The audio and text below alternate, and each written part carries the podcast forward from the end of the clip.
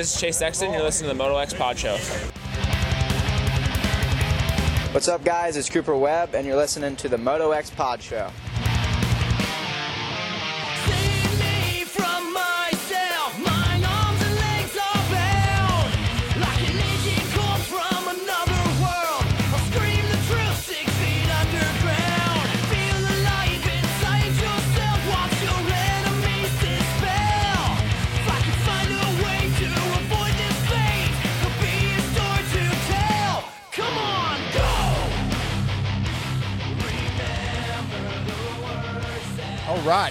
Go.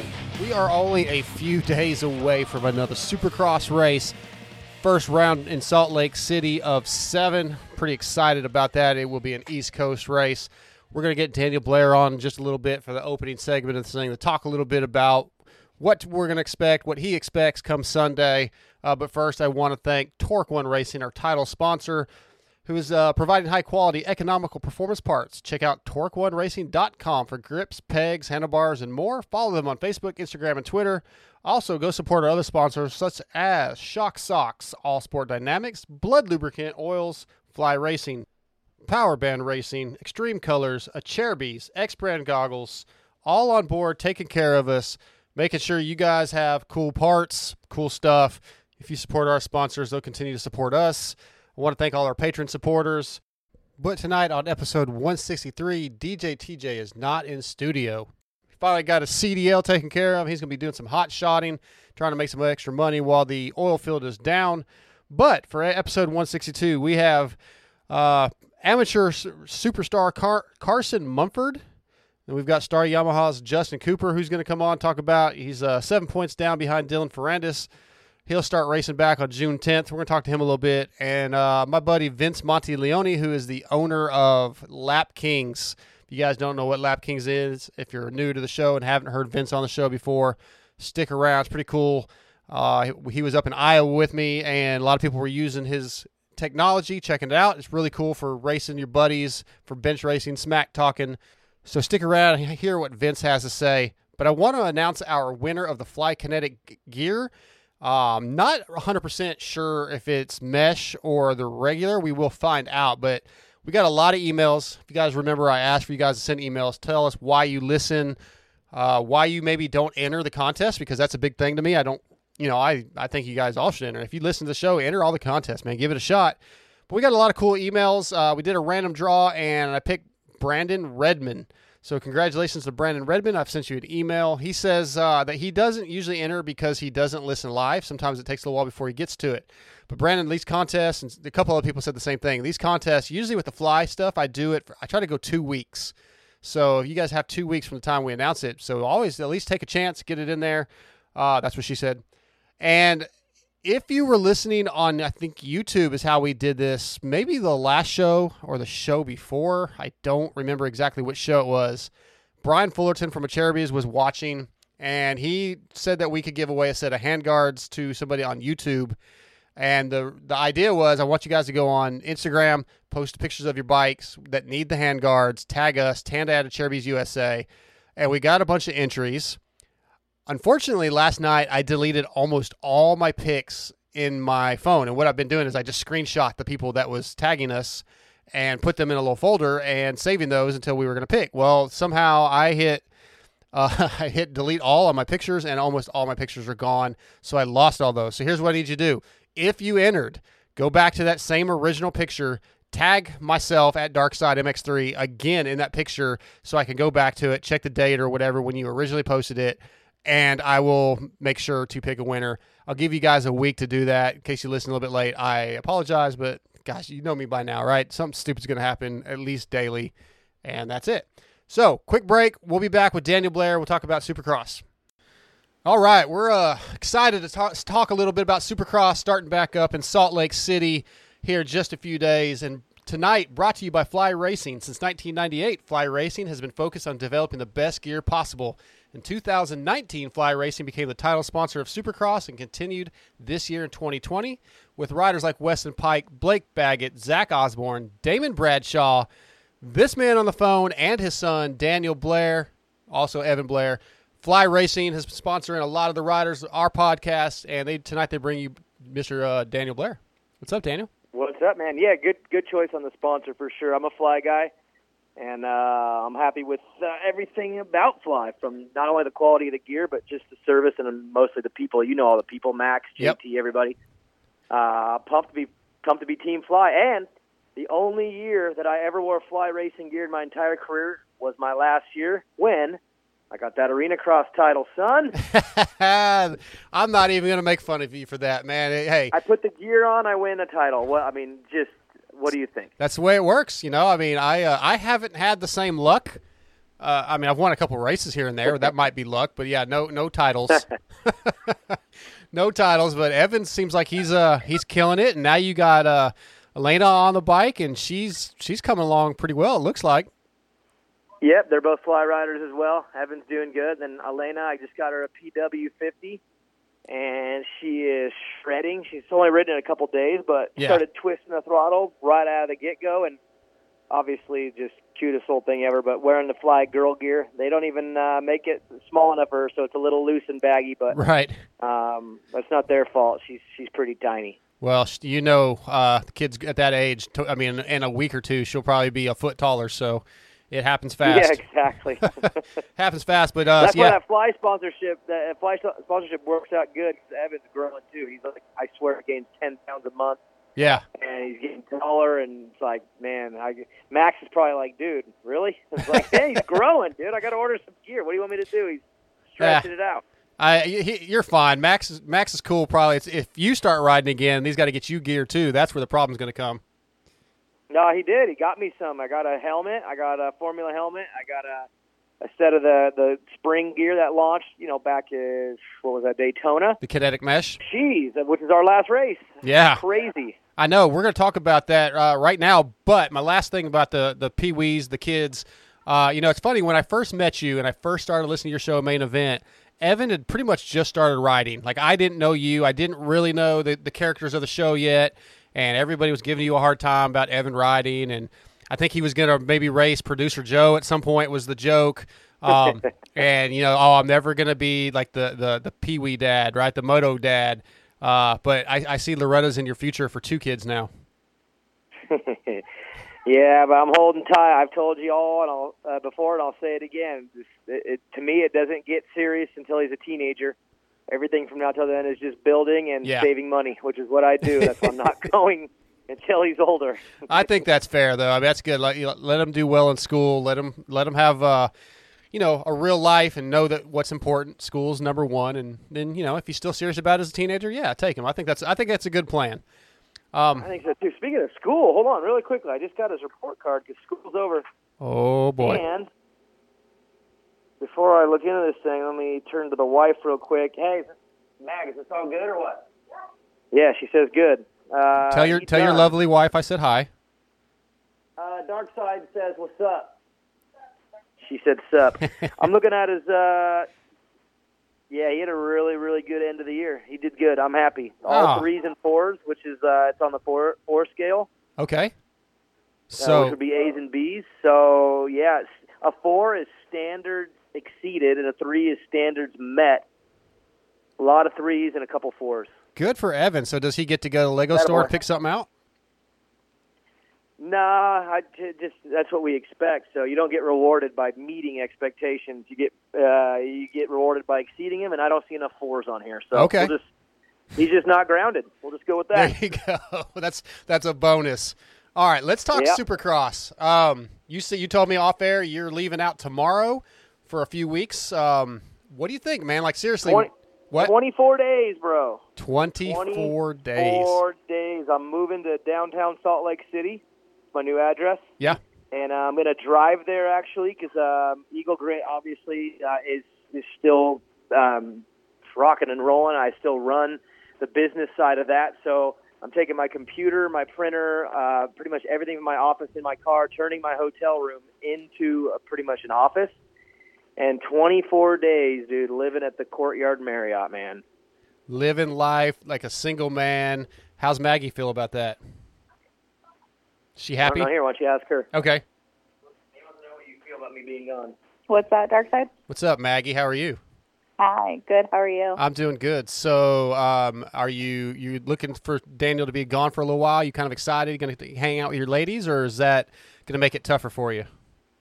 I think it's going to be tougher this time around because we've been used to him being home now for a couple months. Yeah. So- yeah. So, do you Yeah. are you looking forward to the opportunity if you get a chance to go up there then and hang out for a little while? Yeah, absolutely. I think we're going to try to probably leave the kids at home. or, Okay. you know, with the with Nana. Bow chicka wow me get up there for a little bit. me get a me get up there for a little bit, just a couple days to you Oh, know well, check it out. If I remember correctly, the last time you got away for a couple of days at a race was San Diego, and that night after the race didn't go super well. I mean, it was okay. No one ended up in jail. I guess if that's your standard, it went okay. yeah, Matt, Awesome. Matt got a little loose that night. yeah, that's what I heard. That's what I heard. So, uh, before get Daniel back on, what do you think about your daughter turning into a little ripper?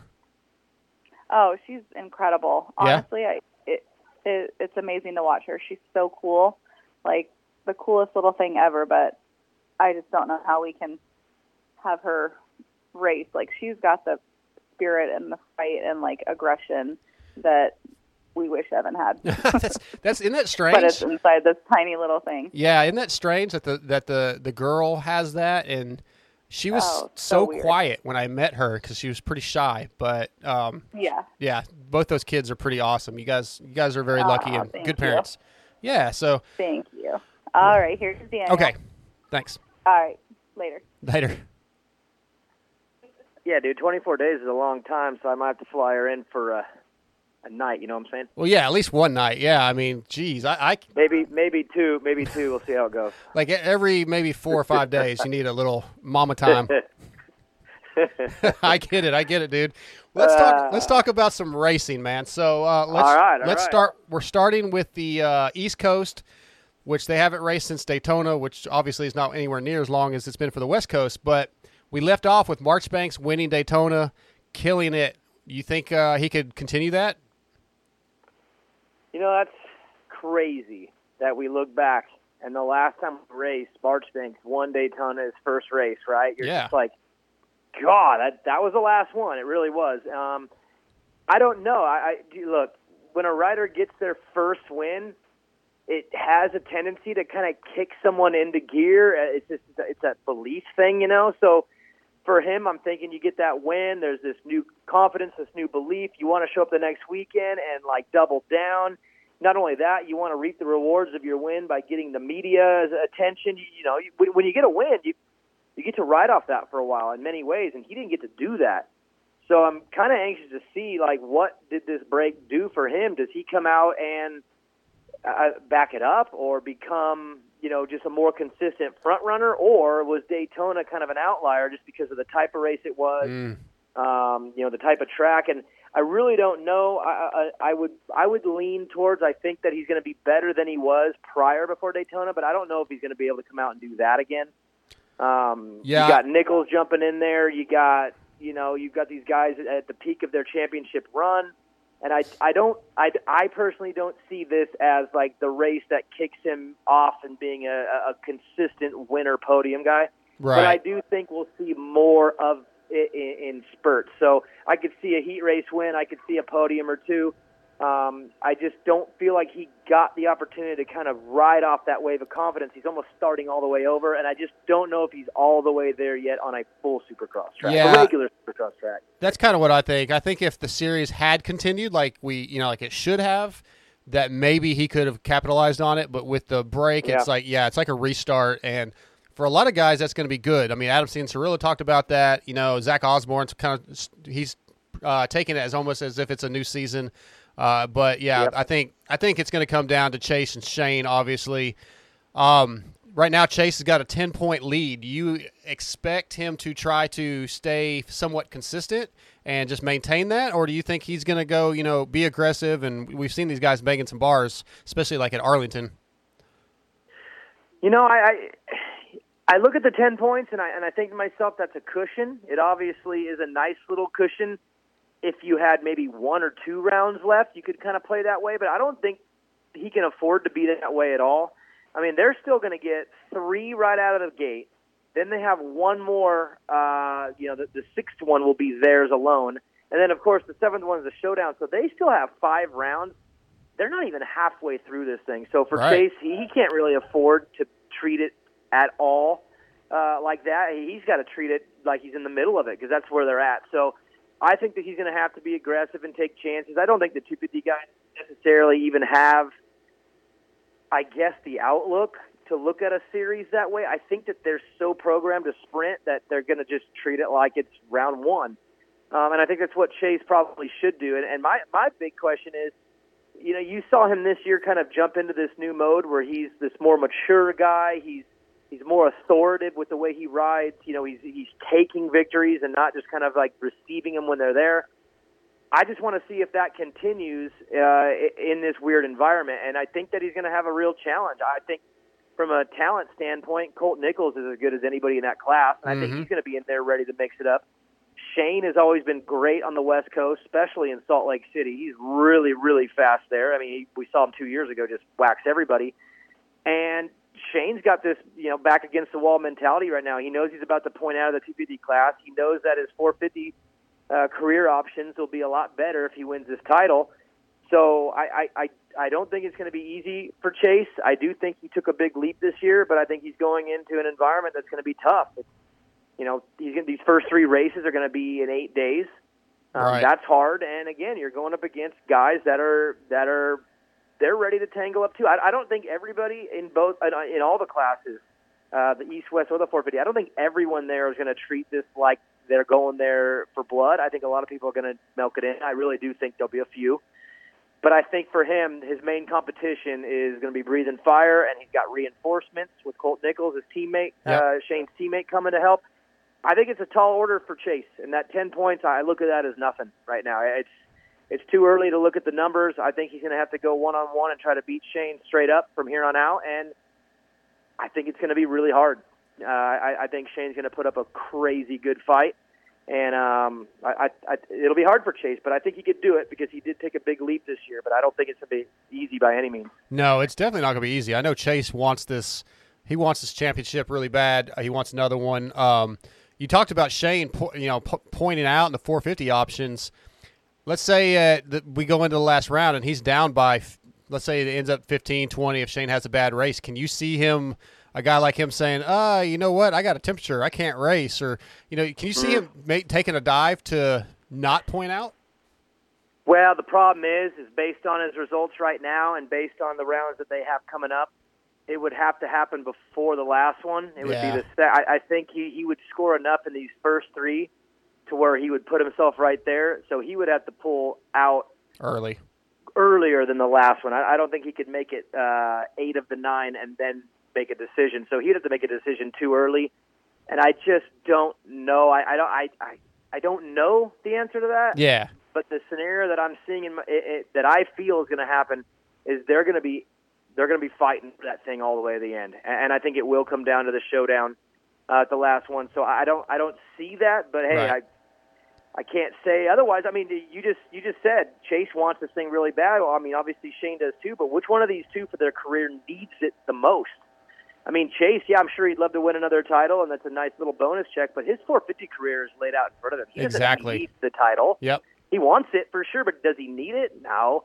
Shane needs it bad. I mean, if he wins the championship versus not, the landscape looks so much different for him. Well, and- and, and to me, that you got to look at that as a factor. Like, which one of these guys is willing to do anything for it, and which rider maybe, you know, if, if they if, if push comes to shove, aren't going to take a risk that's unnecessary. And like I said, Chase's career is laid out in front of him. Shane's isn't. So Yep. I, I just I feel like there's going to be a little bit more dog in the fight uh, from Shane than we've ever seen, and I think that's what he's always needed. He needs to be more aggressive, hmm and he doesn't really have a choice. And I and I like the way this is setting up because you got two really really good guys who both should and both could win this championship. Yeah, and I think we, like you said, I think we're going to see a lot of some aggressive riding. Um, and I know you like that. You like the drama. You like that kind of stuff. And I think we're going to get we're going to get it. Um, we may see a couple, you know, takeouts uh, or m- multiple takeouts, and it's going to be exciting. I am, I can't wait to get back to it. Uh, let's let's switch to the West Coast. So that starts back up, I believe, June 10th when those guys race again. We got Dylan Ferrandis. Crazy, right? Yeah. Like, like the West Coast. I was just this last weekend. I was at uh, Jacob Hayes and Brandon Hartranft's house and talking to Brandon, and yeah, he's everyone's fired up. We're all getting ready to go, and he's not. He's Yeah. like, not going yet. Still got It's like, yeah, three more races before he gets they get the race yeah, again. so it's crazy how these guys aren't. I mean, they they have a lot more time to prepare Yeah. as far as like fine tuning the final pieces before they go racing.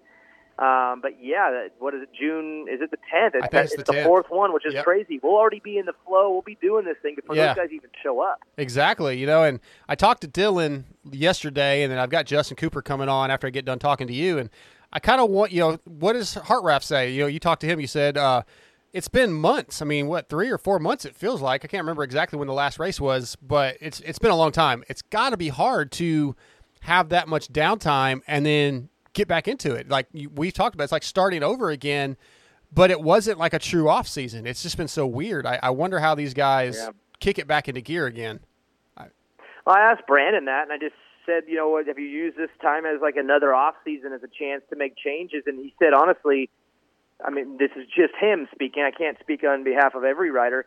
He said his bike was good, his program was good, so for him, he just kind of slowed it down and then Mhm. just picked it back up, and now he's at full steam.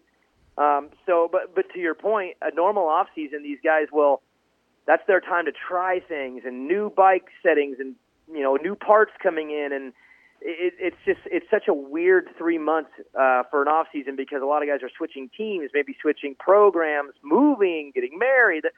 This Yeah. has not been that. This has been hey, just sit there and do nothing. Don't get all the way out of shape, but don't really do much. Yeah. Uh, and then boom, turn it right back on. They're all going, so they're all coming from a good place. They all have a pretty solid base. If anything, they're all just healthier. You know, I, in this sport, you, people don't realize that even if everything's going perfect, you're banged up like the whole time. You're always a little banged up from something, an ankle, you know, a shoulder, um, a rib. I it just, I, I think at the end of a 17 round championship, the guy who wins, he's beat up too. Sure. And that's where this is so interesting because nobody, oh, not nobody, that's not fair. Everybody, though, uh, uh, the majority of people are in such a better place physically. They're all kind of antsy. They want to get out of the house. So it's not a regular off season. They're coming off of a little bit different of a base. And I, I know you were steering this to the West Coast, so I'll, I'll, I'll, I'll go with it. That's exciting for me because Dylan was on fire when we left. He's the best 250 rider on the planet right now, in, in my opinion. Um, Austin Forkner is he was coming off an injury early in the season, so the first six rounds for him were somewhat of a bounce back. He's going to be better. Justin Cooper has used this time to get better. I've spoke to him as well, and I, I know you're about to. Those three guys are all going to be racing and riding at full peak, yeah. and that is awesome because that title was already fun, and now to have all these guys just, I mean, just ready to go and healthy is going to make it that much more exciting. And then I can't help but just throw in Jett Lawrence because last time we saw him, he was, I mean, he was giving it to all these guys. And what's to say he's not better? I mean, the people I talk to say he's better. So maybe he's not in the championship, but man, throw him in the middle of it for fun. Huh. Yeah, I- I mean, I, the West Coast. I, I'm I'm I, I'm more excited about the West because there's just so many more unique pieces to that to that uh, championship. So I, I'm, I mean, I'm excited for all of it. But don't get me wrong, when that fourth one hits and these West Coast guys show up, I'm going to be a little extra. mu- In fact, it's perfect too because after the first three, we're going to be like, man, I'm in Utah still. Right. Yeah. It's going to start feeling it, and then boom, the West Coast shows up. It's going to give it that extra little kick. And um, I got to admit, I'm, I'm a little bit more excited about that side. I am too. Uh, I, I I fully admit that. And you know, you talked about Chase going to 450s. Dylan's going to 450s uh, next year. Uh, that's confirmed. Um, you know, and he but he wants his championship as much as Chase does for different reasons. You know, because a lot of people, you know, he kind of feel like it was almost handed to him last year. It wasn't, in Yeah. my opinion. He had to stay consistent, uh, and then Adam made the mistake that gave it away. But uh, you know, Dylan wants one. I think that where where there is no question mark, you know, and he I think that's matter. He he he said that matters. That's a big deal. Uh, he's not Yeah. that worried necessarily about an outdoor championship. He wants the Supercross championship. Uh, but then so does Justin Cooper. You know, Justin Cooper's got a. It's time for him to step up. Um, but I, I really want to step down to, to Brandon to Hartranft. He's 25 points down in fourth. Uh, you know, first year at TLD, I he he had some really highlighted moments this year. Like he you ha, he has the talent, he has the speed. He just had a few little issues. You know, I think he hit the ground a couple times, but I think he's really going to step up in these next seven. I see him being a factor uh, and getting the points a little tighter than what they are right now for sure. He could. Um, uh, you got to look at it uh, from the angle of again. You, you call this somewhat of an off season. This last 12 weeks is it's, it's sort of like an off season. And when you're a young rider, these times away from racing give you a real chance to reflect and grow. And he's still young. This is his third season. So let's Yep. like let just because he's national number 30 and he's a bigger guy, you kind of he kind of he kind of looks and acts like he's a vet. He's not. He is young. I mean, he's the same as Justin Cooper. It's it's years. Well, a little bit different, but you, you, you get you get the point. Is Yes. he's still in those early stages of his career. He's elevating. He, he's on the uh, excel right now, moving up. So there's no reason to believe that he would come out of this worse than he was. He should be better than he was, and he was already starting to get up there with those guys. He had two podiums.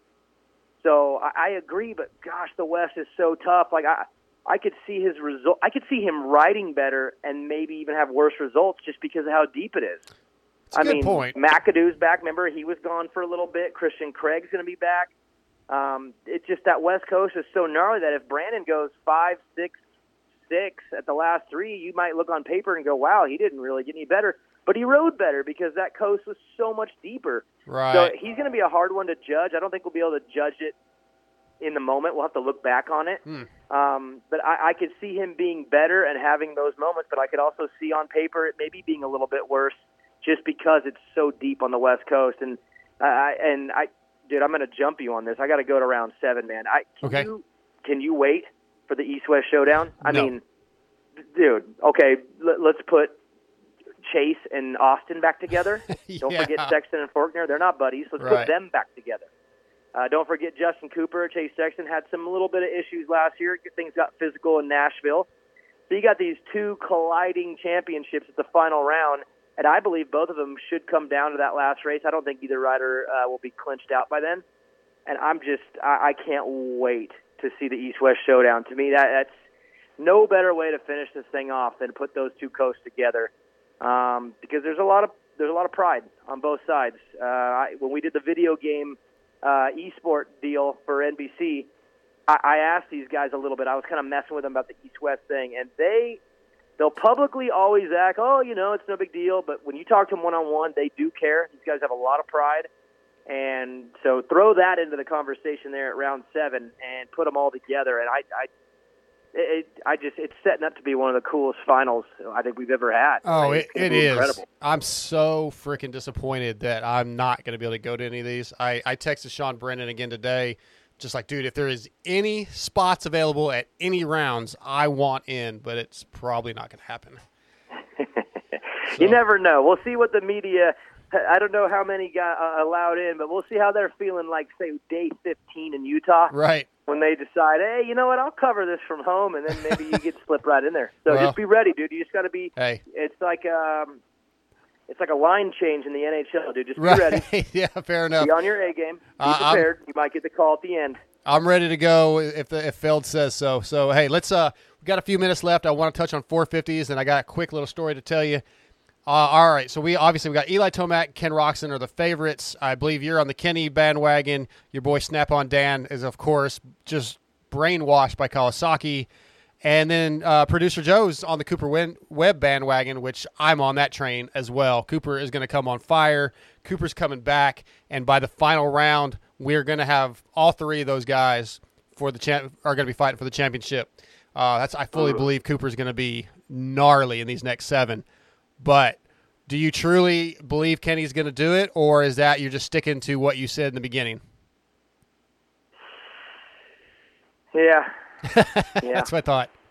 Uh, look, I I would say if if you just add up every variable, it's Tomac's title to lose. I think so. Um, You're talking elevation, um, which I not not only the elevation factor, but the recovery in elevation. I mean, that he lives in that stuff, and I, I could tell you right now, from my years racing, it, it it plays a huge role. And I think guys can get through it on a weekend, but when you go up there for a month and you're going to be living in that stuff, there, there's a period where you have to adapt to that. And you know, there's a lot of people that say, oh, if you if you're in there for a long period of time, it, it's good for you. Yeah, that takes like six months for the body to actually respond that way.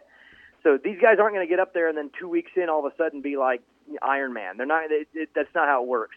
They're going to be battling that element where he's not um, in the elevation as far as just the way the bikes run, the track, uh, the soil. Uh, just add it all up. He he should win. He really should.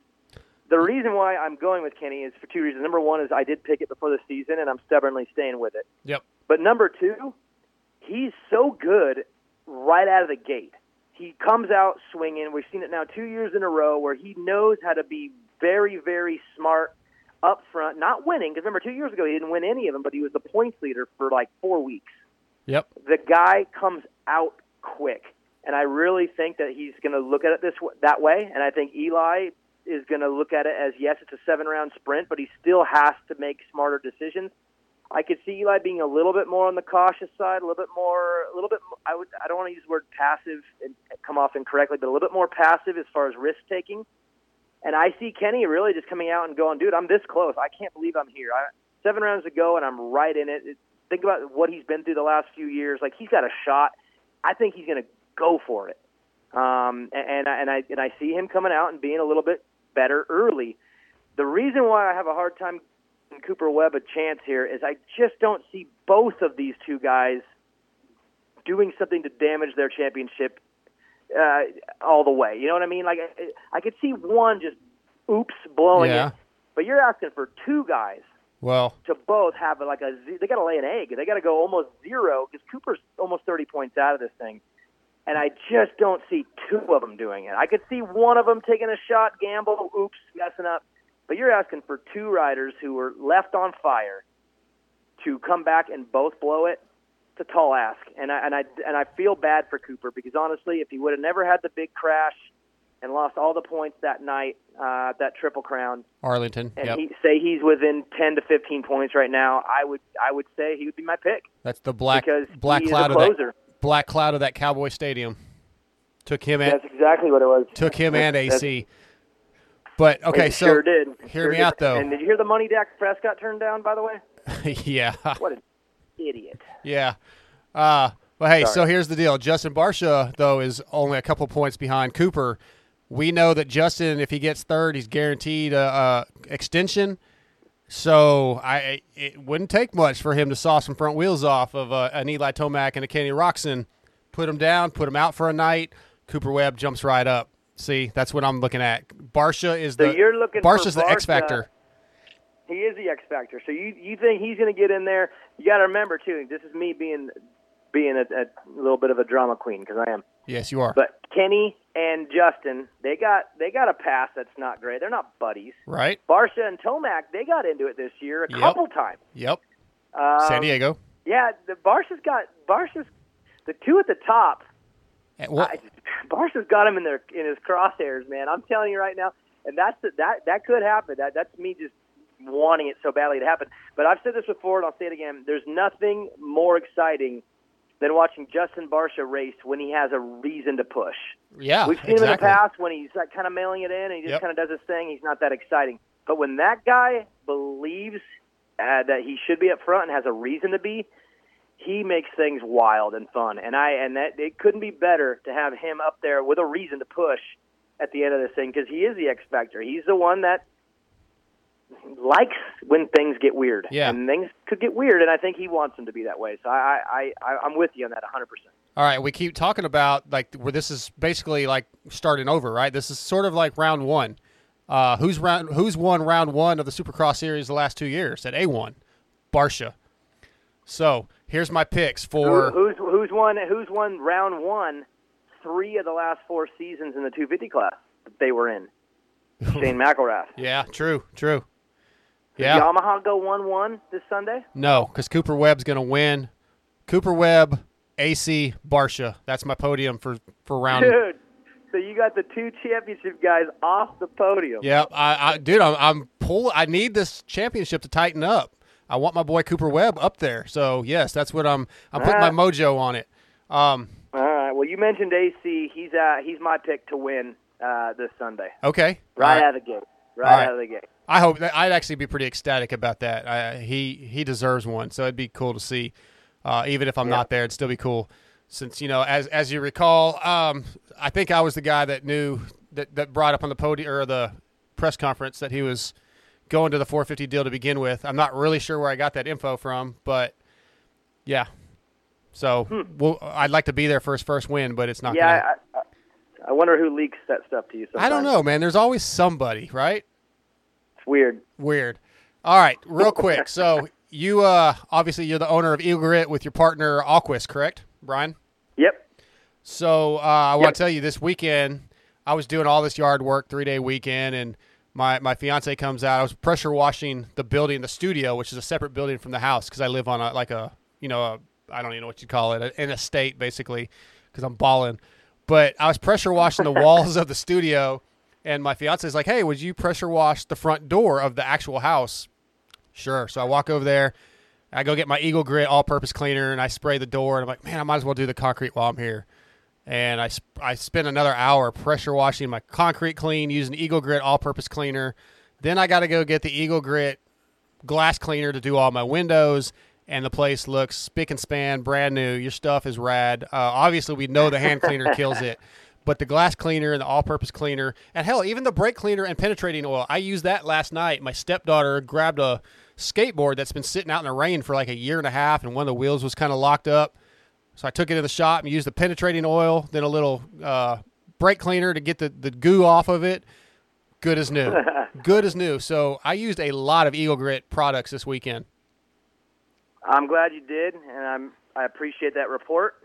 Um, and you're yeah, we don't we don't play games, dude. Stuff's the bomb. It And is. Um, it's crazy. This this pandemic has been pretty wild for us as a business. We're it, it deemed an essential business.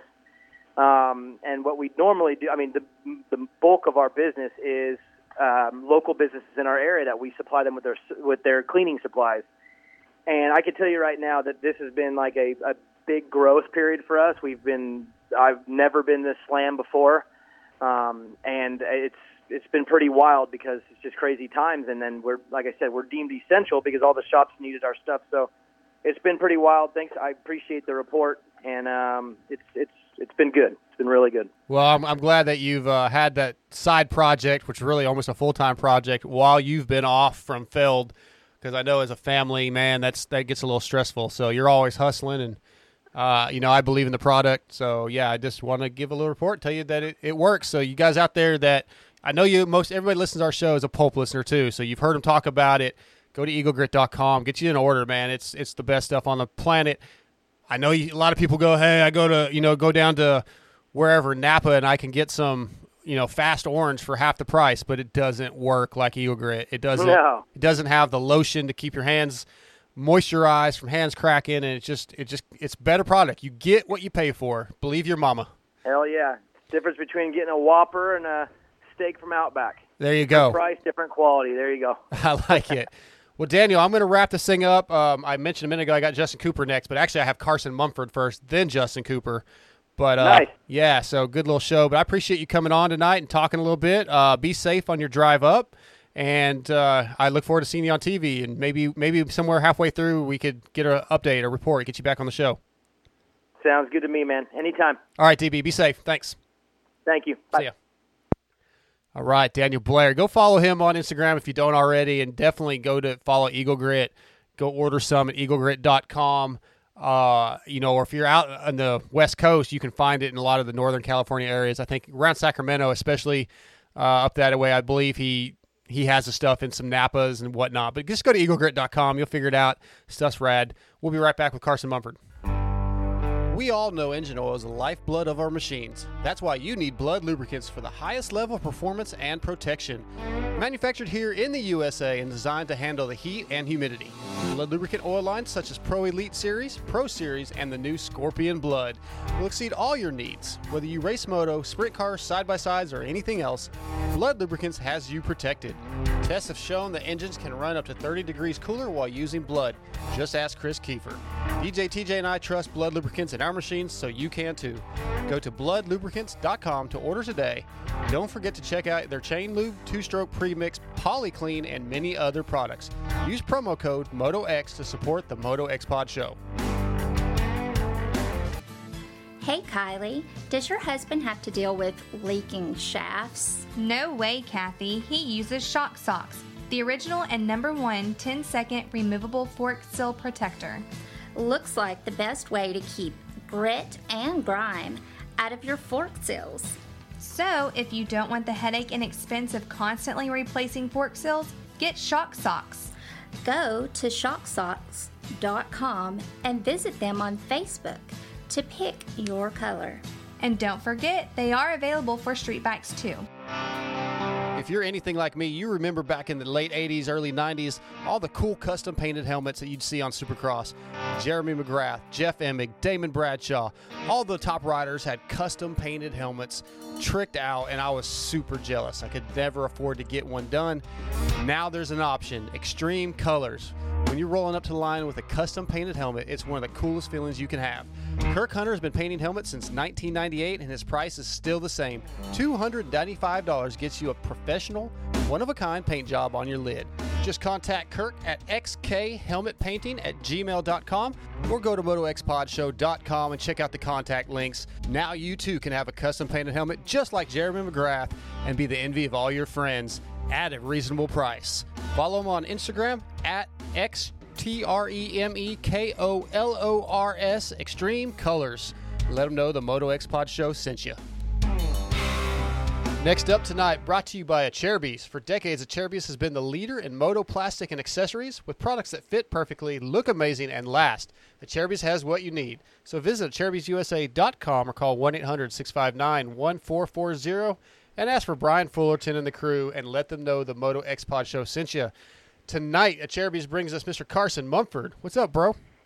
How's it going? It's going good, man. It's been a while since I've had a chance to talk to you. Um, I know it's been forever. I think I was on B class still. Yeah, yeah, might have been. It. I think maybe the last time I talked to you may have been. It had to be at a Supercross Futures probably last year. Yep. Yeah. Yep. Well, what's been going on the last few months? I mean, obviously there's a lot going on in the world. Uh, the COVID has changed things a lot. I assume you're still riding plenty at your training facility, but just tell us what you've been up to. Yeah, just like you said, just been riding and trying to be as prepared as I can. Uh, whenever outdoors comes around, I'll be racing that. So, Okay. Uh, yeah, just been riding as much as I can, training as much as I can, and uh, just getting good seat time under my belt. Well, I was going to ask that. So I, I didn't. I didn't know if you were doing nationals this year. If we have nationals, does that Yep. mean that the amateur stuff's over, or will you still be eligible to do Loretta's, or what? What's the plan? The plan was to just do outdoors and no more amateurs, and then I was gonna do freestone and and uh, the early spring nationals, but uh, those got canceled. So really, it, it's it's just kind of a waiting game. Like if there's uh, nationals start soon, we're just doing all nationals, and that, that's the the main plan.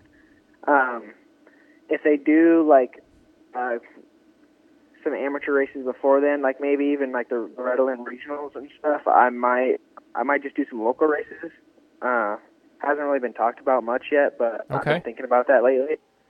But uh, yeah, just been doing my normal thing. No races really for me right now, so uh, kind of just a good chance for me to get ready. Yeah. So does that drive you crazy not having gate drops? Uh, we know, you know, the the the I, most of the amateur kids don't do a lot of racing other than the big amateur nationals. But I mean, do you feel like you you need a gate drop like now? Let's get one.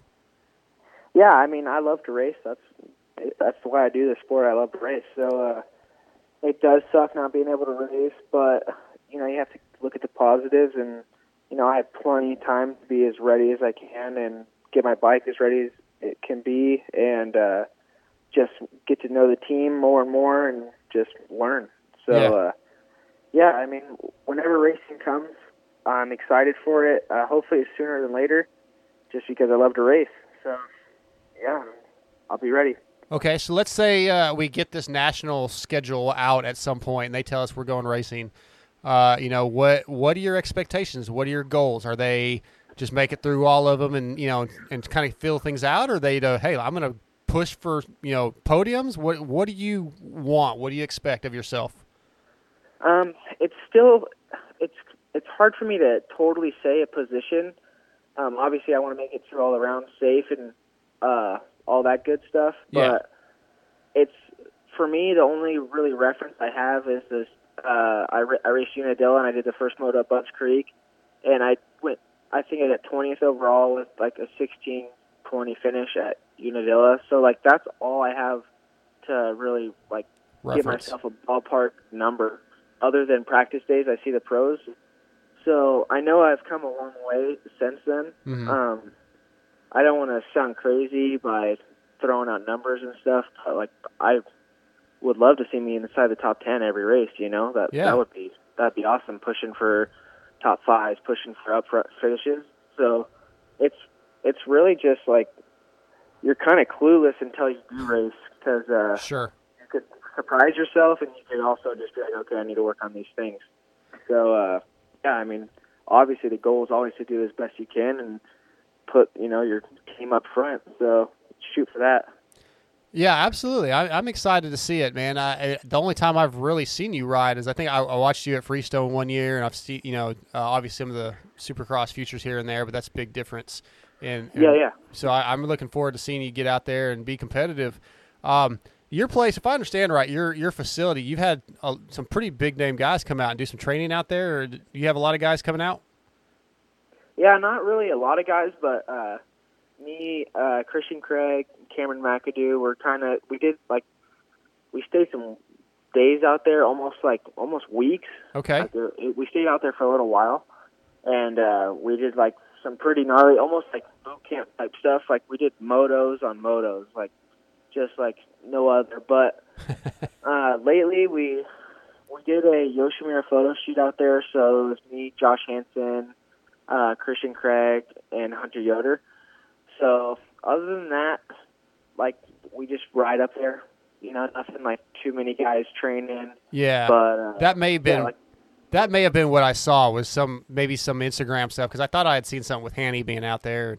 Yep. Yeah. Yeah. Hanny, Hanny's always down to ride, so Sure. he's a great person to hit up to go out there because he's still super fast. Yeah, that dude will freaking hit almost anything. So, what's the Yeah. craziest thing you've seen Hanny do?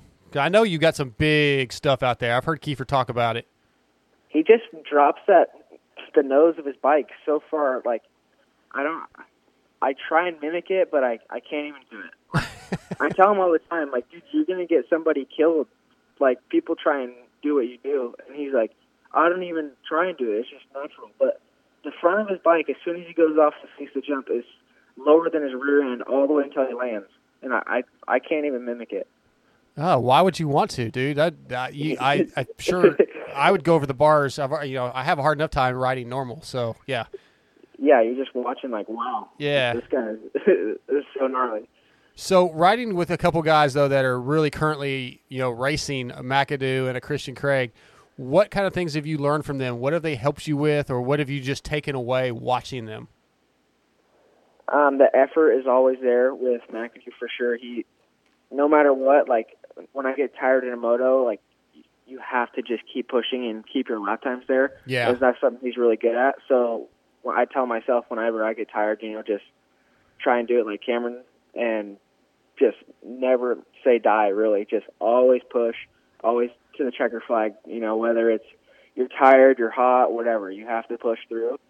And uh, Christian helps me a, a lot with off the bike training. I train with him every single day that I'm in the gym. It's with him, or on a bike ride, it's with him. Nice. So I've gotten a lot stronger. We just recently went up to Santa Barbara and worked with our trainer Peter Park and did like a boot camp, kind of like a boot camp, but also just to see like we how much we've improved, and uh, we've made just leaps and bounds of improvement. So we're really stoked on that.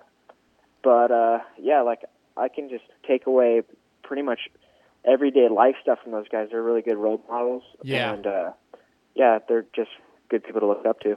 Cool. Yeah, you mentioned a minute ago from McAdoo, you know, always putting in the effort. That's a real repetitive thing that I've heard a lot from those top level guys. especially Yep. even moving from the 250 cla- pro class to the 450s. Um, that like, and if once you get to the 450, that elite level, like there is no time, there is no opportunity, especially at a national, to. All right, I'm gonna take a break. I'm gonna take a chill lap. You know, you have to be 100% focus, 100% effort at all times if you want to be the guy. Uh, and you know, when you're coming off of an amateur career where you are one of the two or three best guys, it's a big difference. Like, you know, I can go to amateur race and you know you you'd be pretty dominant probably, you know, or you know some of the the top level guys are smoking the guys that are like sixth, seventh, eighth. But once Yep. you get to that level, that the next step where you're trying to get to, there is no guys really that are slackers. You know, there, there's a couple Yep. of the privateers that maybe are barely making mains or whatever, but for the most part, you're going to have to be on it at all times. And if you learn that now, that's good. Oh yeah, it's it's tough. That transition's really tough because it's you go from winning almost your whole amateur career, and then you go out and you put on a really good ride. But say it's only a 13th that day, it's like, wow, that number seems really really high. You Yeah. know, but but you're compared to the guys that have always won their whole life. It's not like you're, know, people all the time like, oh, I got such good starts in amateurs. Well, everybody on the line has been good good starters. You know, Yep. it's the best of the best. Yeah, So it's it's it's it's really tough to make that jump, and like you have to be as ready as you can and learn as much as you can in such a short amount of time.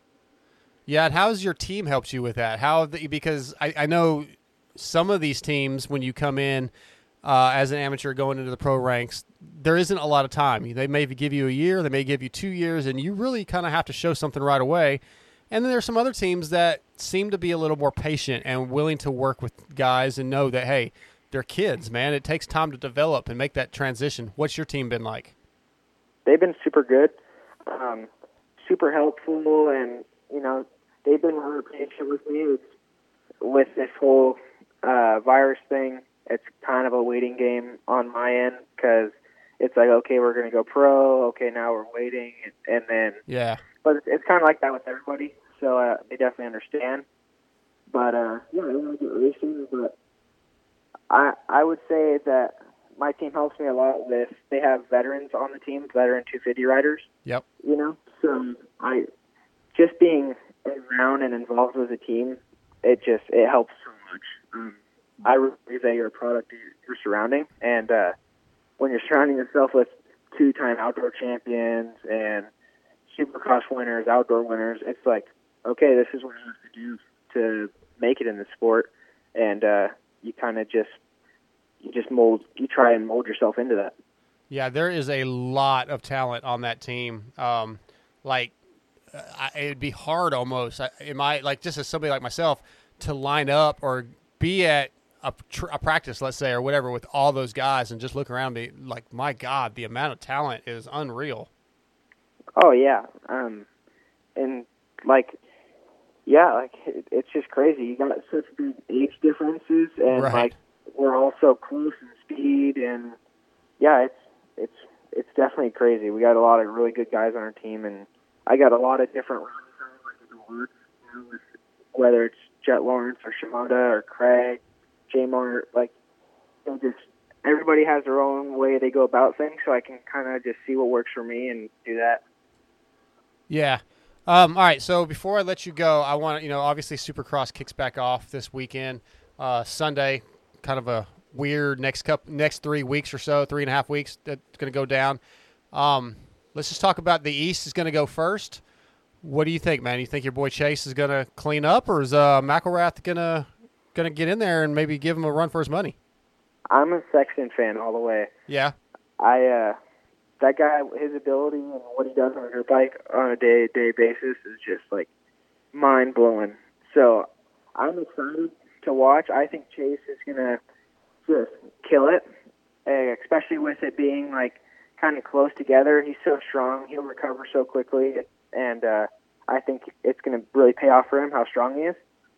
But uh yeah, I I really can't wait to watch him racing, I'm sure. Same with you guys. Yeah, I, I keep saying with all these interviews, like I, I hate that I'm not going to be able to go. Uh, we didn't make the cut, Yeah. but at least at least it's going to be on NBC Sports. We'll be able to check it out and watch it and talk about it. And uh, yeah, I'm just excited to get back to racing. I, I'm really, honestly, I'm more excited. I was just talking to Daniel Blair, more excited about the east or the West Coast. Uh, Yep. there, there's some just there are so many guys in the West Coast that have an opportunity to do some damage. It's going to be fun. Yep. And then uh, obviously the 450s. I mean, we we could have Eli win his first championship. Uh, Kenny may win his first. And I'm kind of pulling for Cooper Webb to get his butt back in the mix and make it a battle, a three way battle. And even Barcia. Barcia's only a couple points behind Cooper. So I think we've got an exciting two and a half, three or three and a half weeks coming up. Oh yeah, it's just imagine like everybody's sitting on their couch right now wanting to watch some racing, and then it's going to be all jam packed, yeah. all, uh, all right there. So yeah, I really wish I could go, but I really have no point in going other than just being a fan. Yeah, there's no fans. So yeah, I mean, I'll sit on my couch with you and watch watch on NBC. Well, cool, man. Well, um, if the Nationals happen and we get you out there, um, we'll get you back on and we'll talk about it after a couple rounds and see how that's going. And I'm still waiting on that signed Mumford jersey for my wall, so we got to make that happen. Oh yeah, we'll make it happen. All right, Carson. Hey, I appreciate you coming on for a little bit, and uh, you know, good luck with uh, once it once you get back to racing. Good luck. Thank you, I appreciate it. Thanks All for having bud. me. Yes, sir. Talk to you soon. See ya. It's Carson Mumford. Uh, he's going to be an exciting kid to watch, man. It's, um, you know, the the amateur kids as they come up every year, right? There's a lot of hype on all these kids, and then some of them struggle, some of them do really well right away. It's we know it's a big, big jump to get into that class, but Carson's got a good head on his shoulders. I think he's going to be one of those kids that's around for a long time and going to be very successful. I can't wait to see how it goes down. All right, quick break, and we'll be back with Justin Cooper. What's up, guys? This is the Seven Juice Trade out of Intercam. I'm here to tell you about Acerbis USA. For decades, Acerbis has been the leader in motorcycle plastic accessories like full plastic kits, frame guards, chain sliders, hand guards. In 2020, they are the proud sponsors of Red Bull, Factory KTM, Factory Kawasaki, PLD KTM, and Rocky Mountain KTM, as well as many top privateers such as myself. All you got to do is go to AcerbisUSA.com or call 1-800-659-1440 and y'all better tell them Moto X Pajo sent you. Hey, Dad. Great race. Not sure how you could even see. Thanks, bud. Track conditions were pretty brutal, but thanks to my X brand goggles, I had hashtag clear vision all the way. X brand goggles has grown into the goggle choice of many of the top privateers such as Ben LeMay, John Short, Alex Ray, Kyle Chisholm, as well as 2017 Works and Hare and Hound champion Gary Sutherland. Hey guys, this is Gary Sutherland, 2017 Works and Hare and Hound champion, and I trust X Brand. My name is Ben LeMay, and I choose X brand goggle. Hi, I'm Annie Kiefer, and whenever I want to be best dressed, I wear X-Brand goggles. Hey guys, this is Kyle Chisholm. And for almost a decade in my professional racing career, I've chosen X brand as my goggles. Now, X Brand Goggles is joining the Moto X Pod Show for 2020 with their EKS, S, and Flat Out Series goggles. Go to EKSbrand.com or email DarksideMX3 at AOL.com for pricing. What's up, guys? This is Alex motherfucking Ray. And if you don't use X brand, then you. If you're looking for top quality hard parts, you need to visit Torque One Racing. Torque One Racing has a passion for the racing industry and are a proud supporter of the Moto X Pod Show.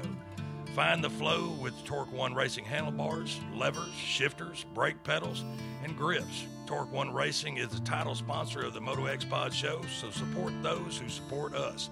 Visit TorqueOneRacing.com and order your Defy lock-on grips today. Next up tonight, brought to you by X Brand Goggles, which has grown into the choice goggle company for many of the top privateers like Ben LeMay, Jacob Hayes, Ryan Breece, and John Short. Tonight, X Brand Goggles brings us Mr. Justin Cooper. What's up? Not much. Just uh, you know, getting ready for this racing coming up and ready to go. Yeah, so we're we're uh, just a week away from this thing starting, but you've got uh, like uh, I think June 10th is your first race. It seems like it's been an eternity since you guys have raced. Has that been uh, a bit of a bummer or a bit of an issue? I mean, yeah, it's a bummer, but uh, we've been you know trying to get better, and it's almost like a second chance at you know to better yourself going into the rest of the rounds, and you know it's new life, so Yeah. uh, definitely have learned a lot over this break, and I think I've you know, transformed my riding a little bit, and I think I'm a little bit better, a little bit more confident, and I think uh, we're sitting good going into this. Okay. Okay. So what you just said, what? Why do you feel more confident? Why do you feel like you're better? What? What have you worked on? What have you changed? What have you learned? Just uh, more time on the bike, more time on Supercross. Uh, it's just clicking right now. Okay. Been been riding with a lot more atten- intensity and just uh, really trying to be race ready. So, not knowing for these last couple months, you know, the schedule has been up in the air. Will we do Supercross before outdoors? Will we do Supercross in the fall? Let's get let's probably change our suspension and go practice some outdoors. Let's go Supercross racing. Um, does that throw like does that really bother you? Does that stress you out, or is it not a big deal to go back and forth and just try to stay prepared at all times? No, we actually did a bunch of uh, outdoor stuff, and when we thought we had the chance of going back uh, to Supercross in in what is now May, uh, Right. we we hopped back on, and yeah, a little bit rusty at first, but um, really been like working hard in the short amount of time that we've had, and I feel like I've improved a lot over the short amount of time. So I'm really looking forward to getting back racing and going for the championship. Yeah, you're. Uh, I think you're seven points down behind your teammate, uh, and then Austin's something like six behind you, I believe. Uh, it's it's going to be a battle, man. Um, th- these last few races are going to be probably aggressive. Uh, are you ready to throw it in there? You know, whether it be your teammate or anybody else, you ready to throw it in there so you can get this championship? I mean, if you got to take somebody down, Yeah, you got to take them down. Yeah, if it if it comes down to that, I'm ready. All but, right. Uh, it should it should be clean unless Yeah. you know if if someone throws it on me, I'm not going to take any crap from them. So uh, I'll give it right back. But for the most part, it, it should be clean. But you never know. And uh, yeah, hopefully it's clean, and we'll see uh, what we got against those guys. Yeah, so one of the things I keep hearing, you know, with all the these rules and these safety precautions, is they're going to be taking riders' temperatures, right? Day of race, I think. Um, and if you're over a certain number, I don't remember what that number is, they're not going to let guys race. And I've been asking a lot of the guys this because you know you could come down with the common cold and have a little bit of a temperature, so it's feasible that you know a, a high temp that doesn't have anything to do with the COVID virus could play a major part in any one of these three championships. Is that something that's even crossed your mind? Can uh, can you even let yourself worry about that? Uh, yeah, I really haven't thought about that. Sorry. That is gonna that is gonna be interesting. Yeah. So it's it's if it if that happens, it's just meant to be. I think. Yeah, you know the the talk. Obviously, uh, I'm a big Pulp guy, so I listen to Pulp, and that's you know like you could see like you know if Eli Tomac runs a fever one night, according to the rules, he's not allowed to race, and I just I can't even begin to think how that's gonna go play out. You know, and even with the 250s, you know, I mean like. If yourself or Dylan has a little bit of a temperature, I, I mean, I, you know, Star Yamaha and Will Hahn, they're to be fighting to figure it out. But it's it's really just a crazy time we're in, and we don't really know what to expect over these next three three and a half weeks. Yeah, it's, going to be a big controversy if that happens to one of the top guys, and Yeah, I don't really think there's much anyone can do about that because it's pretty much all the all the rules are you know by the governor or whatever. So right. I would. it's not really it's not really anything that a team manager would be able to fix. But Yeah. It is it is something to talk about. It's definitely a possibility, and uh, definitely would suck if one of the top guys you know got that. Right. I, I would suggest, you know, having the AC on before you get your temperature taken. Maybe have an ice pack, eat some ice cream, get your body, your core temperature down. Try to figure I'm sure, I'm sure people will be doing that kind of Oh stuff. yeah, yeah. It'll be. I don't know, man. I, I cannot wait to see how all this plays out. I'm excited as a fan. Um, what do you think about being in Salt Lake for three weeks? Kind of somewhat sequestered. I guess the word secluded, sequestered, where you can't really leave the state technically without uh, some issues. I don't know exactly what the rules are, but it's going to be really weird. It may be inconvenient. Um, you got it figured out. Yeah, I think uh, it's going to be like a mini vacation. Uh, Okay. I, I only got two weeks there because the east the east guys are going to have you know they're going to have the full three and a half weeks or whatever it is. Yeah. But uh, I'll come in. I don't go into uh, Salt Lake for another like ten days. So Right. um, yeah, I'll be watching from home the first couple of races, which will be nice, and you know I'll get a nice two weeks there. It won't be you know it won't be too long to where I'll get you know, a little sick of it, but I think it'll be a good amount of time there, and um, yeah, just ready to go back racing. This is what it's come to, so Yeah. Do you you think? gotta, you know, go out there and do it. Do you think it will be weird to race in front of the fans, and then when you get, let's say, you know, you get, I'm sure you're going to get a win. I mean, I, I can't imagine you don't get a win or two or three, and then to be on the podium and like it just be silent. It's gonna be different, but you gotta think it's, you know, there's gonna be a lot of people watching it. Yeah, yeah, of course. Uh, it's it's still going to be on TV, and we're still probably going to have the same amount of viewers we did if you know it was regular time. So, if not more, I think because not many sports are going on, going on right now. Everything's kind of starting back up, so uh, it'll be good. Um, you know, we do all the time qualifying stuff without fans. We, True. it'll be it'll definitely be weird for the night show. It might even take a little bit of pressure off with Okay. not as many eyes on you. But uh, yeah, I mean, it's not like we're focused on the fans when we're out there racing. So Okay, so um, when you're having a battle with a guy, you know, and you're you're block passing and you're really having a tight race for two or three laps, and the crowd's going nuts, that doesn't really that doesn't really affect you. You don't f- kind of feed off that.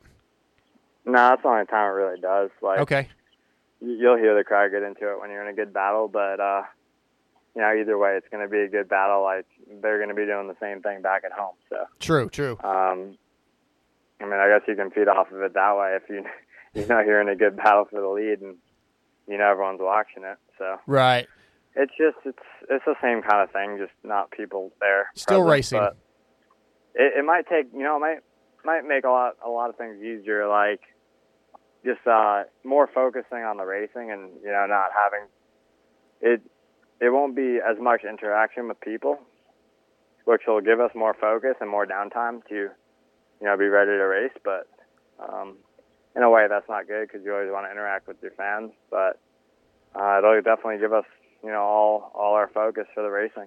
Yeah, I was going to ask you that. I actually uh, I interviewed Dylan last night, and that was one of my questions. Is you know, your your typical Supercross day Saturday is very very hectic. From the time you get there, it's you know prepping, walking track. It's busy all day, especially once the the fan experience opens up. The, the fans get in there, and you got to have sign autographs, and people are yelling at you. So this will probably take some stress off. Although our sport is very fan oriented, we want the fans there. It's why I mean without fans watching, there's really no sport.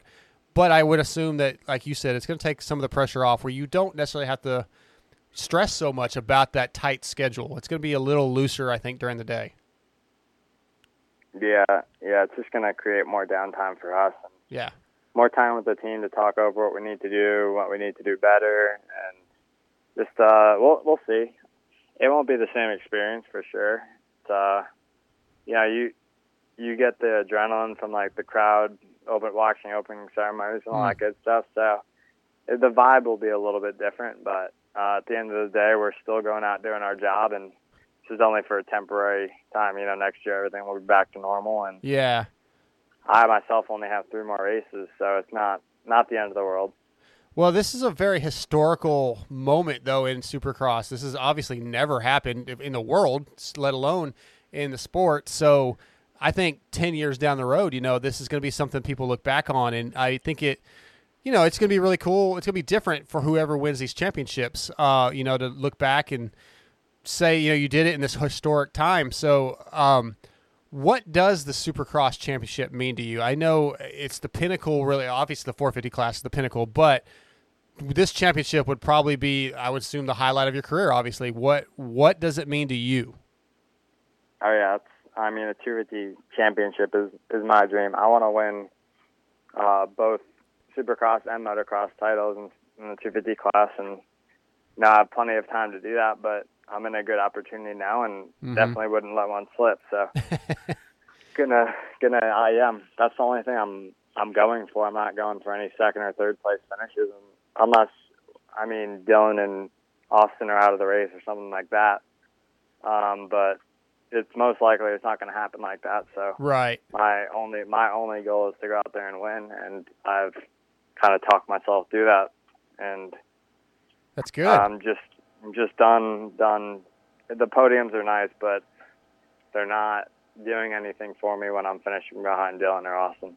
Yeah, that's true, man. You you definitely Dylan's been on fire this year, and Uh, you're gonna have to beat him to get to get it, you know, and it's it's gonna be man, it's gonna be exciting three rounds with you guys, and I mean you've got showdowns involved in there. The, there's gonna be other monkey wrenches played in. Uh, it's it's gonna be exciting. And what do you think about racing twice a week? It's I know you guys are in shape, you ride all the time, but racing's different. Um, you think it's a little much? You think it's gonna be no big deal for just a few weeks, or what do you what about that? No, yeah, no big deal. Um, Okay. for me, I think the the hotter the hotter it is and the more physically demanding it is, I'll be better. Okay. Um, I, I hope it's I hope it's demanding and I hope you know it is it is tiring and it, it separates people. So um, I've been doing my homework and um, I'm more than ready to race. So Awesome. um, bringing on the tough tough conditions. Well, Justin, I look forward to it, man. It's uh, it's going to be here before we know it. Uh, obviously, the East kicks off this weekend. Um, you want to give me any predictions for the East? Yeah, uh, I'll tell you that the Star Racing boys will be on the podium. Okay. All right. Yeah, I've been riding with both of them. They're both going really good. Colt's back and up to speed, and I think you'll definitely see both of them on the podium. So uh, definitely be rooting them on. I'm excited myself to watch them racing. Uh, yeah, def- Sunday can't come soon enough for me. I wish I was out there, but Me I'm too. sure I'll really want to be out there once I once I'm watching practice and stuff. Yeah. I want to be out there, but uh, yeah, it's coming. It's coming really fast. I I'm know. a week and a half behind them, so Yeah. yeah, I'm I'm excited to watch the racing myself. I'm a huge fan, and it'll be exciting to not only see the Supercross track or the 250 class back in action, but the, also the 450 class. They got a good battle going on. It's going to be good. I, I've basically been begging Sean Brennan to get me access, but I don't, it's probably not going to happen, unfortunately. But I'll I'll be watching from the house and uh, look forward to seeing you get out there, man, in a couple in June 10th. And good luck, bud. And I appreciate you giving us some time tonight. Yeah, no problem. Thank you for calling. Absolutely, Justin. Take care, and we'll uh, we'll talk to you real soon. All right, see ya. All right, see ya. Justin Cooper, Star Yamaha. What do you guys think, man? Hit me up. Uh, you know, hit us up on social media uh, or just the the emails. You know, maybe we should start doing an email segment because uh, I'd like to have a little other stuff to talk about. Let let me let me know what you guys think. Yeah, do the email thing. MotoXPodShow at Gmail or MotoXPodShow.com. Use the contact form and give me your thoughts. I want to know what you guys think about the 250 East, 250 West, 450 classes. Who's going to step up? Who might be a surprise? And uh, yeah, maybe next week. Uh, yeah, I think it's going to be really hard for us to get guests in the next couple weeks because things are going to be really hectic. So if we can get some good emails in, maybe we'll do a little email segment.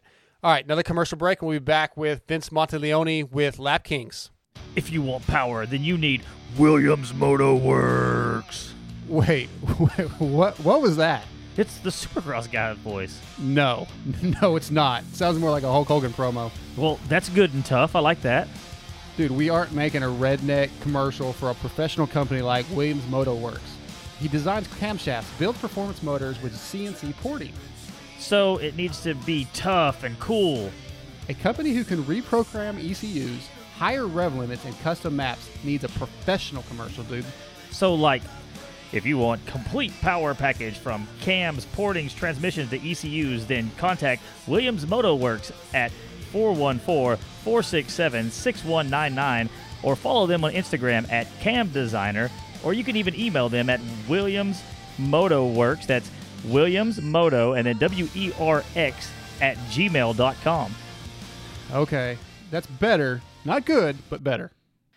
Since 1998, Fly Racing has been focused on developing the best gear possible. With research and development, they have become a leader in safety and comfort. Fly Racing is worn by many of the top athletes in motocross and supercross, including Weston Peick, Blake Baggett, Zach Osborne, Andrew Short, Damon Bradshaw, and Adam and Tyler Enticknap. Seven Juice Trey, I wear fly, you wear fly too. 2019 Fly Racing line includes the popular Lite Hydrogen, the new Evolution DST line, the all new Women's Lite line, a redesigned F2 helmet, the FR5 boot, and Zone and Zone Pro goggles. Fly Racing also has hard parts for mountain bike products and snow gear. Go to flyracing.com or check out your local dealer for more info. If you're looking for top quality hard parts, you need to visit Torque One Racing. Torque One Racing has a passion for the racing industry and are a proud supporter of the Moto X Pod Show. Find the flow with Torque One Racing handlebars, levers, shifters, brake pedals, and grips. Torque One Racing is the title sponsor of the Moto X Pod show, so support those who support us. Visit TorqueOneRacing.com and order your Defy lock on grips today. All right, we're back, and our next guest of the night is brought to you by Blud Lubricant Oil Lines, which were created to bring out the highest level performance and protection for all types of racing. Blud Lubricants has many oil lines. Check them out at bludlubricants.com and use promo code MotoX to support the show. Tonight, Blud Lubricants brings us Mr. Vince Monteleone, the owner of Lap Kings. What is up? What is going on, man? Not much, man. Just the uh, the end of a decent day at work, and excited to talk to you a little bit about some uh, your technology, man. This Lap King thing, we've had you on before, but it's been a while. We have some new listeners. Yep. So I want you to talk about it. Tell everybody what is up. Man, it's been a wild ride for JC Chappelle and myself over the past three and a half years of uh, going live in the App Store for iOS. Um, that's just to highlight it. We're an iOS only app. Um, and it is known as Lap King, the home of social racing. So basically, to sum it all up, man, it's a reality video game experience. You're the rider controlling the outcome, Mm-hmm. and that outcome is a full review of your moto uh, lap sheet, but it's going to take the fastest lap from your moto and throw it up against that said track leaderboard that you're riding at, and you're all battling for that top spot known as lap king. So JC and I, man, we've just been grinding, trying to what we call inject that vibe of fun, whether it's a regular day of practice or a race day. So Yeah. it's been going really well, and um, I think what we ran into each other up in Iowa two weeks ago. Yep. Winter Right. set. Yep. Yeah, so I think uh, you were able to witness it firsthand, man. The vibes are. I think it's a special atmosphere when Lap King's. excuse me, when Lap King is on hand. It's uh, it's it's a sight to see. You see thirty plus year old dudes in the vet class. They look like little kids in the pits battling it out. You know, I mean, it uh, it amplifies the day of practice or race day. So Yeah. So it's something that has to be experienced, man. Yeah, I think uh, up there at Jason, Justin Brayton's race in Iowa was the, the most time that I've actually spent with you at, at a race. I hung out with you for basically a day and a half, Yep. and like to see how excited you get, and you're you're you are you kind of remind me of like a Travis Pastrana, uh, Adam Enticknap with how hyped you are at all times talking about moto, talking about lap kings or lap king, and uh, like guys come up and they ask questions and you explain it to them. And like what I take away from it is you, you mentioned it's like a video game experience, right? So if you go look, I, I haven't played video games in years. I'm just not good at them. But I used to go play like MX Unleashed with my buddy Michael Gage, and Yep. you, you you'd go to the split screen and you'd try to beat your buddy or whatever, or even on uh, Mad Skills on your phone. Like a lot of us play Mad Skills. You play, and then your buddy you challenge your buddy, and he tries to beat your time. Well, this is the same thing, but for reals. You go to your local track, and if your track's not in the system, you you have a GPS on your helmet, and you can basically go out and take a couple laps, right? And GPS mm-hmm. your local track, and it goes into the system, and you put your fast time in, and a week later, your buddy may go out and smoke your time, and then he's going to talk shit on you. dude i mean nail on the head it's it's that what you just discussed it's either at a local track or a private track it's social racing Yeah. um, you're bringing race day vibes to that track instantly whether it's a regular day of practice or even on a race day you're chasing something extra i promise i i we saw it at riverside um, Yeah. in iowa jeff crutcher myself scott gepkin Brent Rouse from Bolt Hardware. Um, we were all in plus 25A. And those guys own their own lap king. They're not demoing it. I'm not forcing them. They love it. I think they they love that added incentive. Um, and truth be told, man, it pisses you off. yeah, Um, yeah. No one. We're we're Type A individuals. We love comp- We love competing. We love winning. Um, this past weekend at Mega Camp, uh, Scott Gepkin, Innovative MX, had a training camp, and he had 60 riders there. We did a lap jam the end of the day on Sunday night. So these kids got to take what they learned, implement it into this eight minute lap jam that we did for every displacement 50, 65, 85 big bikes. And they got eight minutes to throw down. Time qualifying kind of experience, right? Well, at the end of it all, they did a uh, they had about five coaches, and they're all pro card hold pro card holders. Yeah. Um, the coaches that train the kids. These guys threw down Jamie. They thought Jeff Crutcher took the lap king. He was the last the last pro to go. Man, when he came back and he loaded his moto, somehow I got this clip and of the moment, which I am so glad I caught it because it truly explains and it represents what Lap King is all about. It injects fun with you and your racing crew, and it settles all the smack talk. Numbers don't. It it's it's uh it's a vibe, man. I tell Jeff Crutcher, and he makes he'll he'll give me a hard time that I say it a lot, but at the end of the day, it is a vibe that you just cannot compare to.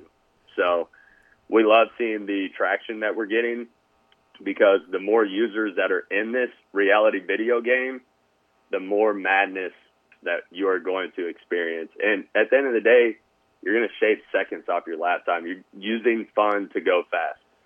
Yeah, and a couple points that I just thought of, like you could ha- you could go to a race. Let's say you're race. First of all, we all want to win win races, but really the most important thing is beating your buddies. Really, like I, I I'm fine with having somebody I don't know beat me, but if like my co-host TJ beats me, that's going to piss me off. Mhm. So It- that mm, that's another thing. You you can do it with your buddies, and you can go out and ha- at your local race, and maybe I get a bad start, and I can be like, "Well, I was catching you. I was definitely faster."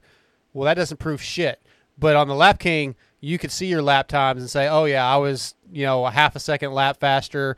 Or and then the other thing is, even if you don't, maybe you don't race, maybe you just ride for fun, or maybe you got mini pit bikes and you want to build a figure eight in your backyard.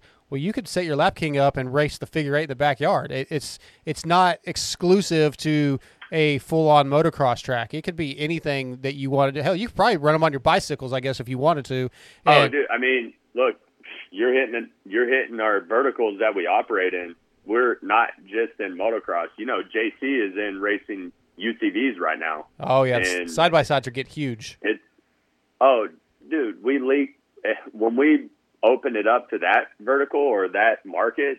Those guys did not hesitate. They love the competitiveness. Um, shoot, I had a little experience this past Saturday at Techplex with JC. He uh, introduced me to the world of UTVs. I got to ride in his and go 60 around a Daytona berm. I was like, you are insane. Yeah, It's definitely a rush. Um, but Lap King is definitely in other verticals. I mean, we're in the ATV, UTV, dirt bike, trophy truck. Shoot, we're even in the STACYCs, um, Oh, like the nice. balance bike world.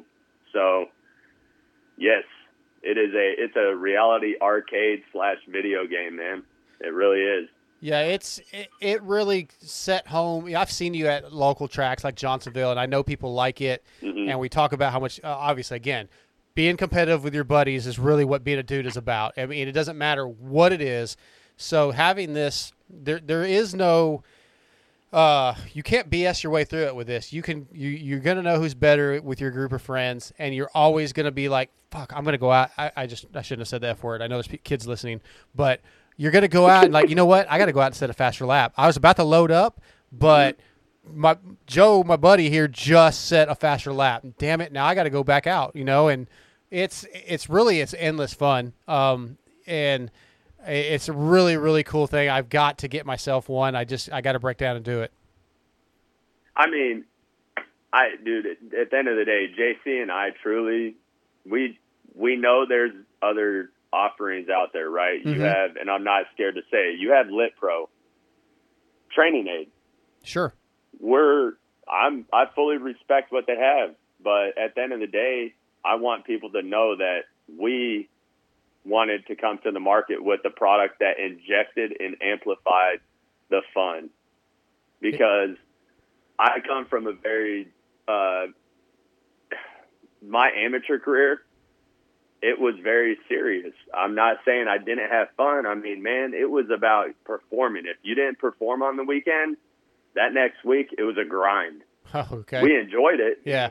but um, I think there's a little piece missing back through like 2000, 2006 when I was riding with my buddies Matt Lemoyne, Kyle Cunningham, Hunter Hewitt, uh, Jimmy Albertson would come down some, uh, even Kennard. And you know when you see those guys have practice mechanics or helpers taking lap times on the pit board, and you're over here solo, you don't have that ability. Yeah. You're wondering what your lap times are, and the the what am I trying to say? The accountability and productivity for that practice round. Hey man, I wish we had Lap King back then because I'll tell you right now, the names that I just mentioned, if we had it back then, whoo, the practice vibes at the during the weekday at whatever track we're at, Right. we would have been racing each other seven days a week. You know, Absolutely. it would have been wild. Yeah, I- um, I we're mean- just we're just trying to bring a different experience to the market. Yeah, just, every anybody listening knows exactly what I'm talking about being about being competitive with your buddies. I mean, you were up there uh, at Iowa when I had the pit bike race with Anton, and he clearly was better than me and smoked me. But then TJ TJ's instantly like, "Oh, I would have done, I would have beat him," you know, and not that he would have ha- he would not have had a way to set a time because he wasn't there, but the competitiveness of us guys is just honestly it's a little ridiculous how competitive we can be. So this thing is It's uh, beyond ridiculous. yeah, man. but it's it's an amazing product. Um, where can people go to check it out? appreciate Um, they can visit our website www.lapkingracing.com or all of the social channels. We are Lap King Racing, whether it's Facebook, Instagram, Twitter, or on YouTube. Um, we're actually about to release a tutorial series on YouTube, so people, we hear your feedback. JC and I love it. We appreciate it. Just know that we're actively um, acting on that uh, feedback that we get. So we're trying to make this emo- uh, the most enjoyable and seamless experience possible. That way you can ride and just boom, upload a moto and talk trash with you and your buddies. Yeah. Or hey, I'll say this: you mentioned MX versus ATV. Let's throw it back and go way back then. You know that feature on there called Ghost Racing. yep. Yep. I kind, of, you know, you get that vibe with Lap King when Yeah. you're by yourself. Say you're practicing, you see that 138.3. We put in there your next personal best, like your next goal should be. We literally give you something to chase. Oh, that's so that cool. next time you go out, you're chasing a 138.1 or whatever it may be that goal that it, that we set for you. So I mean, it, it's little some little carrot to chase Yeah. injecting fun and uh at the end of the day you're having more fun riding your bikes with you and your buddies and you're you're silencing some of them some take it bitter you know Yeah, at the end yeah. of the day we're just it's all for fun man Right. truly it is so Well, and up there in Iowa, you, I think there was a guy that came up to the uh, to the Lap King tr- table, and he had had two or three of them, I think, for him and his family, or for him and his buddies. And if I'm not mistaken, it might have been the same guy. You were telling me about a guy that came and he bought like four or five of them at one time. mhm Yeah. yeah i mean it's that's truly that's all we're trying to provide is something to make it more fun with you and your little riding crew because jamie just like you said we're all super competitive we're all type a it's a dog eat dog world and at Yeah. the end of the day numbers don't lie um, i know that's annoying to hear but i'm in sales at toyota commercial finance when my boss sends me a report and i see that like say i financed a certain number of trucks that week and other sales rep from the Northeast crushed it. It kind of it digs into my skin, man. And I'm like, Yep. what did I do last week? Did I not give it 100% effort? But I know I did, you know, and I know there's other variables, but seeing a number, it gets under your skin. It motivates you. Um, and at the end of the day, it pushes your limits with you and your buddies. And there's nothing better than that. And that's just, it's a it's something that is not offered in the market, man. Plain and simple. I know that Lap King has a special vibe to it, and I cannot wait for us to continue the momentum that we have gained. And just that being said, I want to say JC Chappelle and I, he's the other he's the other half of Lap King. He's co-founder, um, or if you want to be super literal, he's the COO and the CTO. JC brought this dream to life. He's my coder, or he's the coder for Lap King. Let me rephrase that. And uh, he's a racer. He knows what it's like to be on a bike. He had a Team Green ride. So this is an app built by the racers for the racers. Um, and we just we look forward to it, man. We're having fun. Iowa was unreal. Yeah. You, we had people like you just said coming to the tent saying, "Dude, we've seen you guys on social media. This is sick seeing you here." And when you hear that, and when you hear little kids come off saying, "Hey, I improved my lap my lap time by four seconds over the weekend," Yeah. boom! Yeah. and they're doing it. They're having fun. That is that makes us that fuels the fire. It's it's awesome to see, and it's um this is appreciated, man. You bringing us on the podcast, we appreciate this. It's, what it takes. It's Yeah. support, and it's all for the sport that we love, man. I shoot. I took a hard hit in Iowa. You know, it's and I still can't get over this dang thing. It's it's an addiction that is a passion that you cannot get away from. And No, I agree. I agree. I, yeah, we we all know, You know? it runs through your blood. Um, hey, you did mention that it's iOS only right now. Um, is that is is Android coming, or is there some reason that maybe it doesn't? It's just not working out. you know, I mean, not to sound, you know, at the end of the day, it's JC and myself. We Yeah. were a small team. We work full time during the week for, Yep. I'm at Toyota, JC's at uh, Railroad Company as a financial analyst, and we self fund this journey. And when we chose to do it, man, we sat down and business plan, and it we didn't realize the Android market was as big as it was. Um, so unfortunately, we're missing that market. We are definitely bummed because we have a lot of people come up. Oh, I'm Android. We hear you guys. We're working behind scenes to make something happen so we Mhm. can bring that to life as quick as possible. But right now, we do not have any um, firm deadlines or any kind of dates in mind to Yeah. make that happen. But I promise you, if as soon as some things happen behind scenes, the pedal will be to the floor, and that is priority number one. Is to make our Android users happy and uh, add an offering to that market. Yeah, you uh, and, and we could cut this out if you don't want to say, but I overheard you telling somebody at the at Iowa what it actually costs to to build an app. Do you want to share that?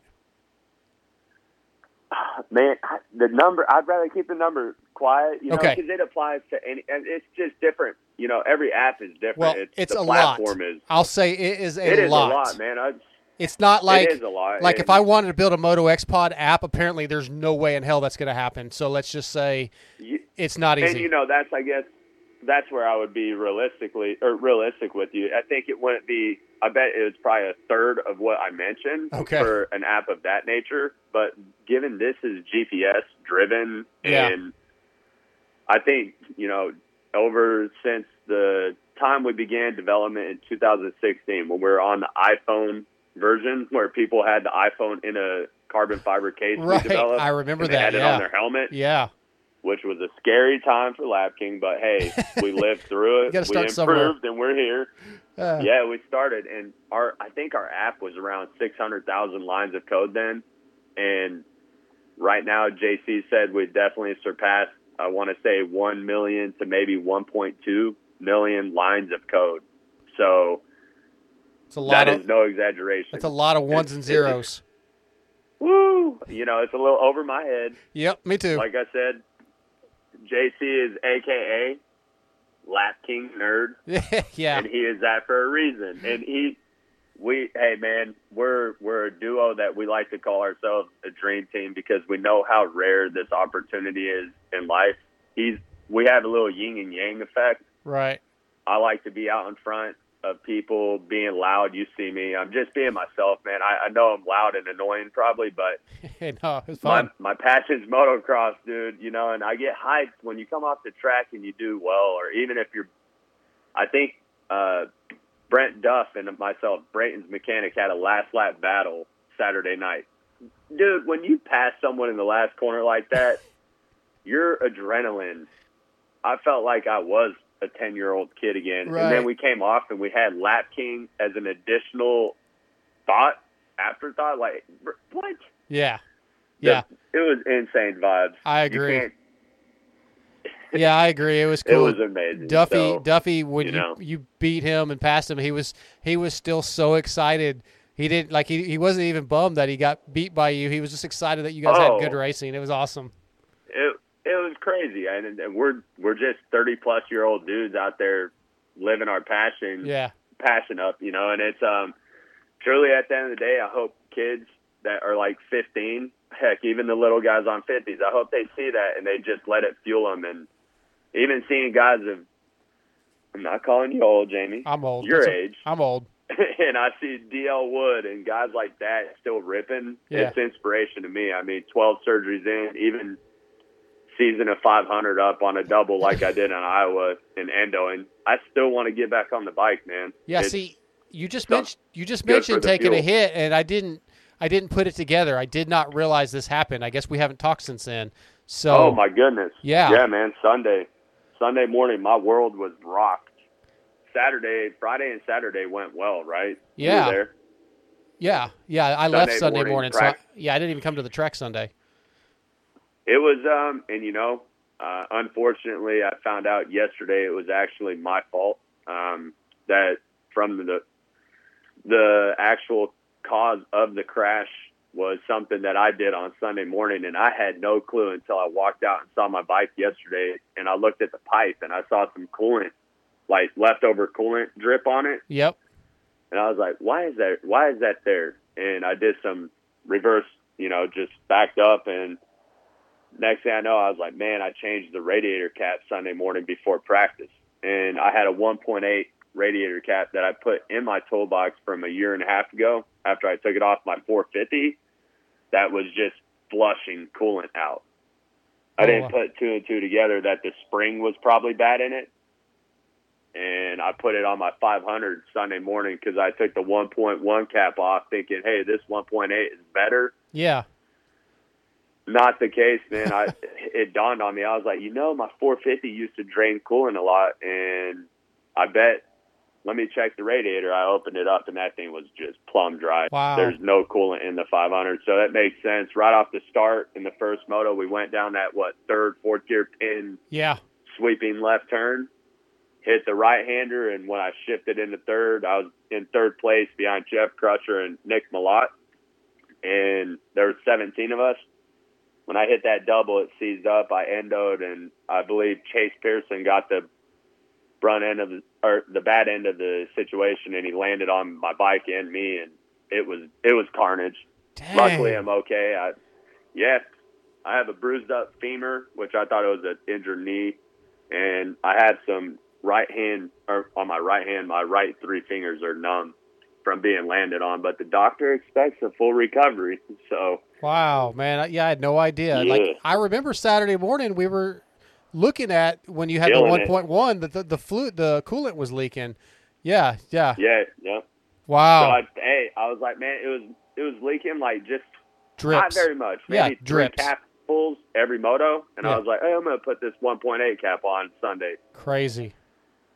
Bit me in the bit me in the rear, man. Well, but dude. uh, it's all good. Yeah, I'm glad you're not worse than than you are and Yeah, I uh. I appreciate you coming on, man, talking about Lap Kings and um yeah, if you guys listen, you got to check it out. Go follow them on social media. Look into getting you one because you if you do this with you and your buddies, you're going to have more fun when you go to your local track to just practice than you've ever had before. Hey, I promise you, man. It's something I can confidently stand behind, Jamie. And I, Yep. again, JC and I appreciate you supporting Lap King, bringing us on the show, giving us this opportunity to speak about it. And like I said, visit lapkingracing.com, check it out. Social media pages, we're constantly putting up action, any riding or driving. So uh, keep on keep on the lookout. We have some fun stuff down the pipeline, and we're not going to slow down. Awesome. So thanks again. Awesome. Vince, I appreciate you coming on, man. Thanks a lot. Yes, sir. Okay, talk All to you soon, Jamie. bud. Thank you. See ya. All right, adios. All right, that's Vince Monteleone. Uh, check him out, man. Please give him a follow, support him. Again, very, very cool thing. Uh, you guys over there, you know, overseas. I know some of you, you know, listening over in Australia to, uh, and uh, New Zealand and all that. Man, I'm sure. I, I th- if I'm not mistaken, there's a few guys using them overseas. Actually, uh, I know there's some guys using them in Canada, but uh, you know, if you want to check it out and have some fun with your buddies, you got got to get into it, dude. Give them support. Support. It's awesome.